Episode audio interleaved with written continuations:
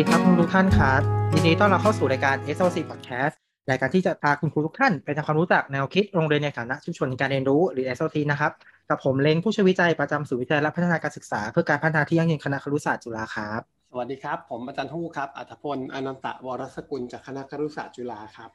ครับตอนนี้ก็จะเป็น EP สุดท้ายของเขาเรียกว่าเป็นซีซั่นแรกแล้วกันนะฮะของตัว SLT Podcast ของเราครับผมเราเท่ากับเราอยู่กับงานนี้มาทั้งหมด 5 เดือนเต็มเนาะ ใช่ครับเออเดือนสี่เทปสี่เทป ไม่น่าเชื่อว่าเราอัดมาครบ20ตอนตามที่เราได้วางแผนไว้จริง ๆ ด้วยนะครับ ครับ วันนี้ก็เลยจะมาชวนรีเฟล็กครับอาจารย์เพราะว่าเราคุยกันมาหลากหลายนะครับ ว่าตั้งแต่หลักการ SLC เป็นยังไง มีสิ่งอะไรที่คุณคุณครูต้องทำบ้างในระบบ SLC ได้ไปชวนคุยกับผู้ปฏิบัติ แล้วก็ไปคุยกับนักวิชาการเรื่องเกี่ยวกับการถ่ายทอด หรือการถอดบทเรียนออกมาจากห้องเรียนของคุณครูในวันนี้เราก็จะมา recap แล้วก็ reflect กันว่าสิ่งที่เราทำงานมาตลอด อย่างของอาจารย์นี่กี่ปีนะครับ ตอนนี้ ถ้าถ้านับว่าครูเริ่มเรียนรู้เรื่อง SLC อะหกปี แต่ถ้าเกิดนับว่าที่ลงทำงานอะสี่ปี เพราะว่า 2 ปีแรกมันเป็นปี ซึ่งได้มีโอกาสไปเข้าร่วมประชุมนานาชาติของ SLC ที่ปักกิ่งที่เกาหลีเนาะแล้วก็ระหว่างทางนั้นก็อาจจะมีโอกาสได้เคยฟังบรรยาย รับรู้งานของ SLC ผ่านเครือข่ายนานาชาติมาก่อน แต่ที่ได้มาเห็นการลงงานในพื้นที่แบบการลงโรงเรียนจริงๆอะคือ 4 ปีหลัง ก็จริงๆเป็น 6 ปีที่ ถ้าในในฐานะ teacher educator นะครับนักศึกษาเนี่ยก็บอกต้องบอกว่าเป็น6ปีที่เปลี่ยนตัวครูด้วยเพราะทำงานเนี่ยทำให้เราได้เห็นการเปลี่ยนแปลงในตัวเองด้วย ในอย่างของผมเองเนี่ยเพิ่งเข้ามาช่วยอาจารย์ตอนที่งานเริ่มเข้มข้นแล้วจำได้ว่าตั้งแต่อาทิตย์แรก ๆ ที่เข้ามาทำงานก็คือ ได้เจออาจารย์เอสุเกะเลย เพราะว่าตอนนี้มาแล้วก็เข้าโรงเรียนยอมรับว่าตอนนั้นรู้สึกว่ารู้สึกมันแปลกใหม่มากมันเป็นอะไรที่ไม่เคยเห็นมาก่อนนะแบบว่าเฮ้ยคนแบบเราเข้าไปดูห้องเรียนของครูได้ด้วยนะ โดยที่ไม่ต้องนั่งอยู่หลังห้องอืมอืม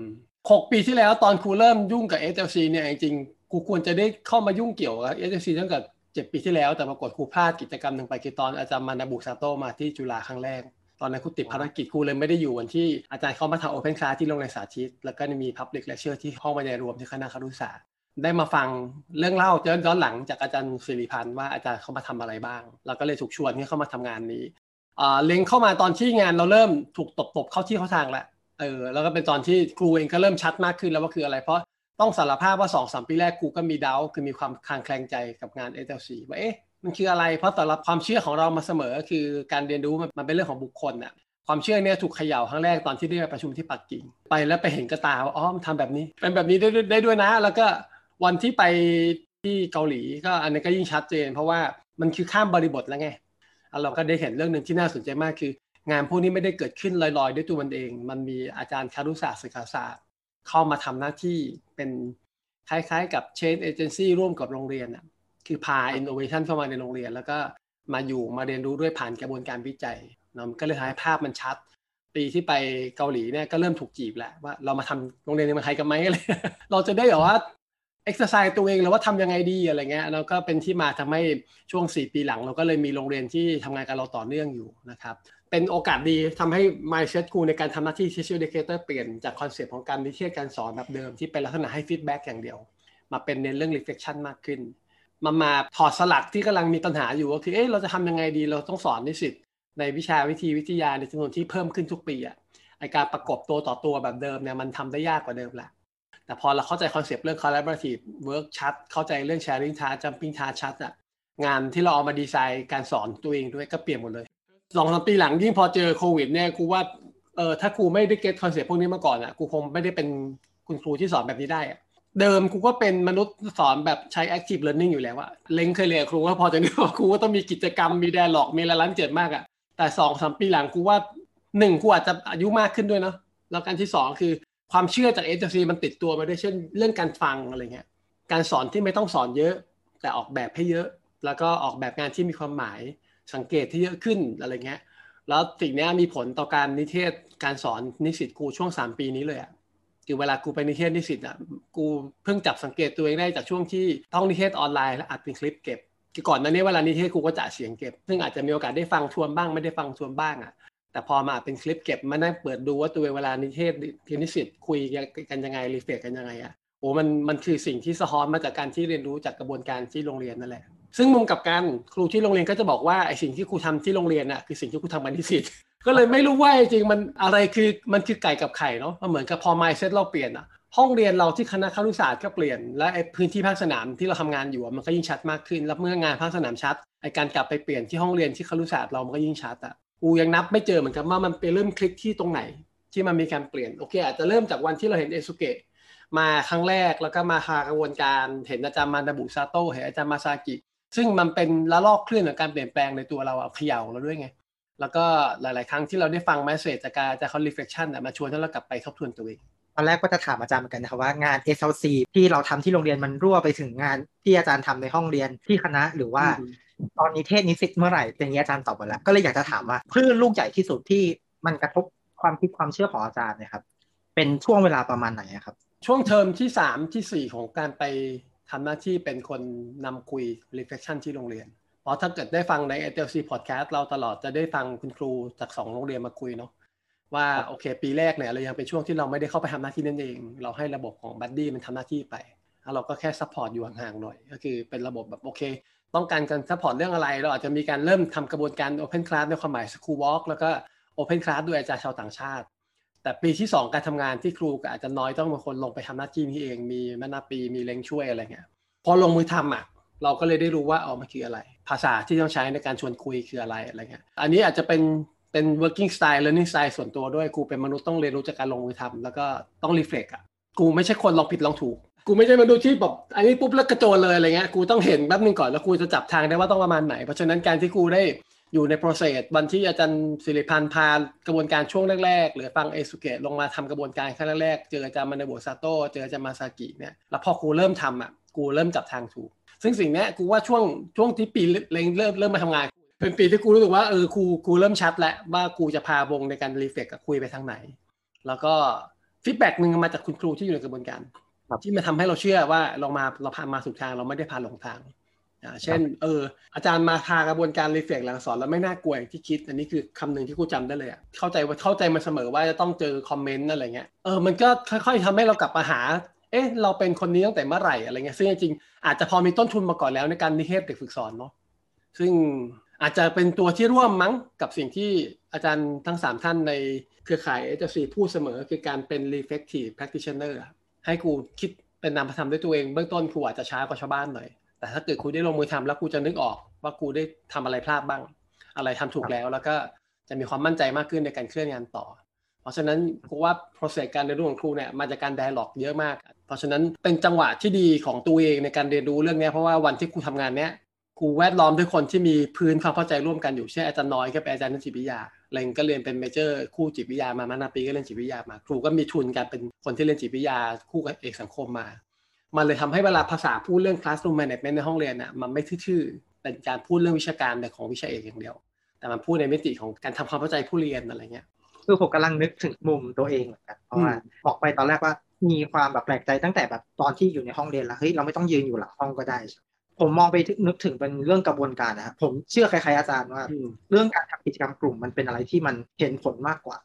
ตอนคุณสอนเองอะผมพยายามสักให้มันมีกิจกรรมกลุ่มด้วย แต่ว่ามันเป็นกลุ่มขนาดใหญ่นะเพราะว่าโรงเรียนที่อยู่ก็จะเป็นแบบห้องหนึ่งก็สามสิบสี่สิบคนอย่างเงี้ยการเป็นกลุ่มสี่คนมันเป็นเรื่องที่มันท้าทายมากตอนที่ออกแบบแผนการสอนตอนฝึกสอนเนี่ยก็จะเป็นประมาณว่าเอออย่างน้อยขอให้มีกลุ่มอยู่มีร่องรอยหลักฐานนะมีเด็กขีดเขียนนู่นเนี่ยเราก็มาดูอะไร แต่พอได้มาทำงานจับเรื่อง SLC จริงจังเนี่ยก็เลยย้อนแกว่าเออเสียดายเนาะเราไม่รู้เรื่องนี้ก่อน เราจะได้แบบใส่ใจกับนักเรียนมากขึ้น ไม่ได้แค่แบบว่าออกแบบกิจกรรมให้มันเป็นกิจกรรมกลุ่ม แต่ต้องเป็นมีความหมาย แล้วก็ให้มันมีมวลของกระบวนการมี dynamic อยู่ในนั้นนะฮะซึ่งอันนี้เป็น point ที่แบบเหมือนเป็นรู้งี้ทำอย่างนี้ก็น่าจะดีนะตอนนั้น ถ้ารู้อย่างนี้ตั้งแต่ตอนสามปีที่แล้วเราอาจจะฝึกสอนด้วยเราอีกเวอร์ชันหนึ่งถูกไหมใช่อะมันน่าจะเป็นแบบเออเราน่าจะมีความสุขที่เห็นเด็กได้เรียนรู้ด้วย มีความสนุกในการออกแบบกิจกรรมด้วย พอฟังเลงพูดแล้วครูก็ reflect นึกภาพตามไปครูก็นึกถึง เออมันมี concept อันหนึ่งซึ่งครูมีอยู่แล้ว แต่ครูไม่ได้ถูกใช้ตัวนั้นเยอะมาก คือการพูดเรื่องปรัชญาการศึกษาเพราะว่าที่ทำมาในในการสอนนิสิตคณะครูจะเป็นคนต้องคุย part นี้ในวิชาหลักสูตรว่า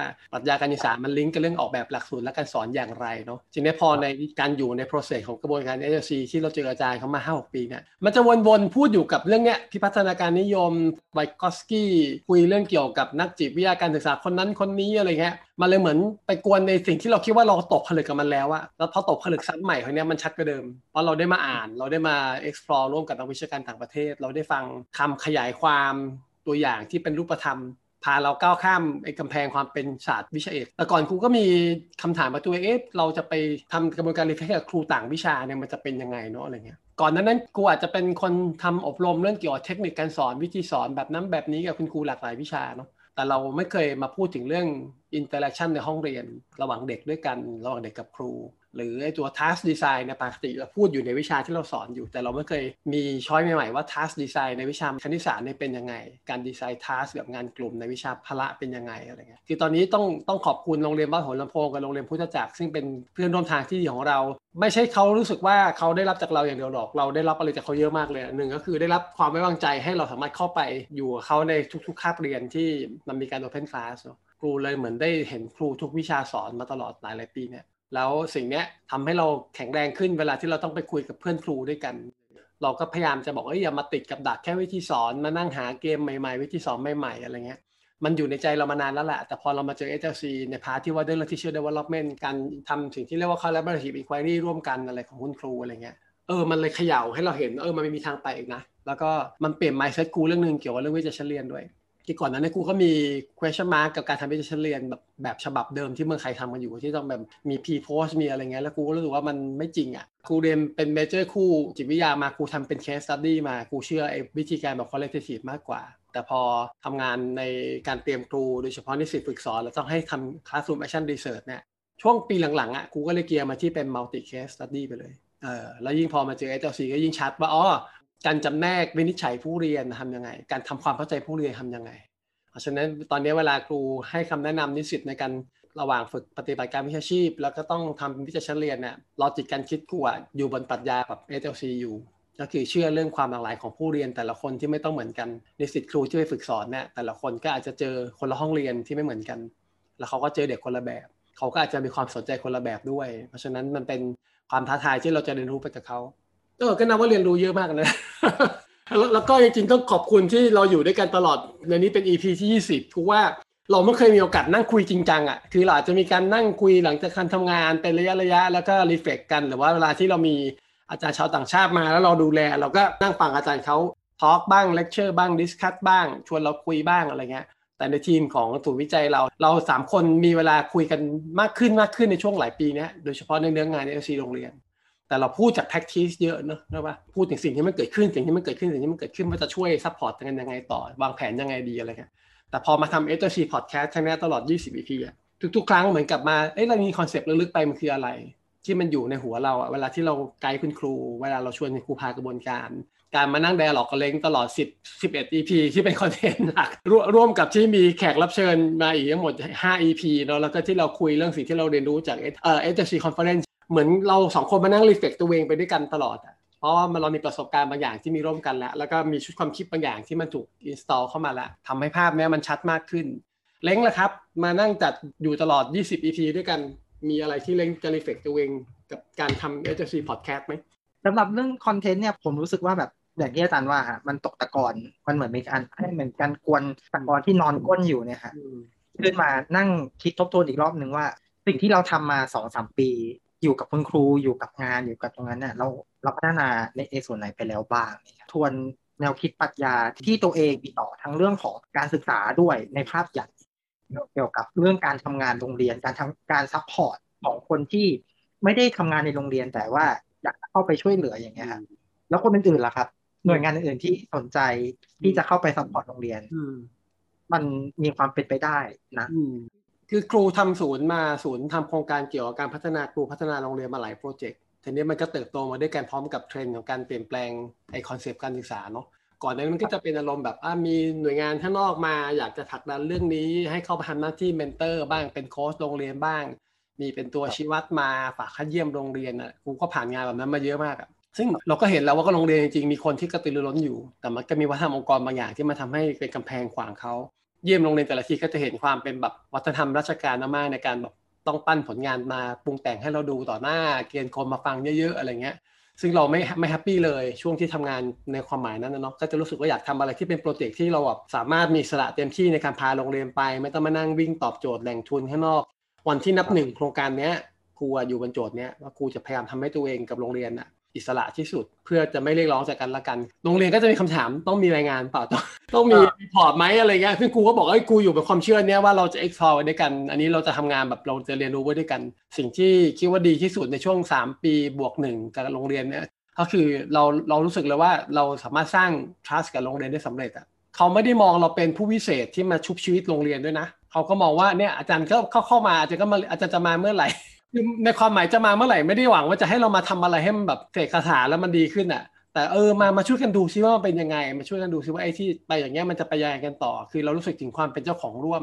ของการเปลี่ยนแปลงโรงเรียนนะแล้วก็สิ่งที่ดีที่สุดเลยนะ ในการทำเอเจนซีและอยู่กับโรงเรียนมาคือ ย้ำความเชื่อเรื่องคุณครูเราอะ ไม่ได้เป็นคนไม่มีคุณภาพเลยแหละตอนโรงเรียนที่เราทำงานด้วยทั้งโรงเรียนอจุลำโพงสังกัดกทมก็ดีโรงเรียนพุทธจักรเขาไม่ใช่กลุ่มอยู่ในกลุ่มโรงเรียนที่จะมีความพร้อมสูงของเด็ก แล้วก็แรง support จากสังคมอะแต่เราพบเลยว่าในพื้นที่แบบนี้คุณครูจะมี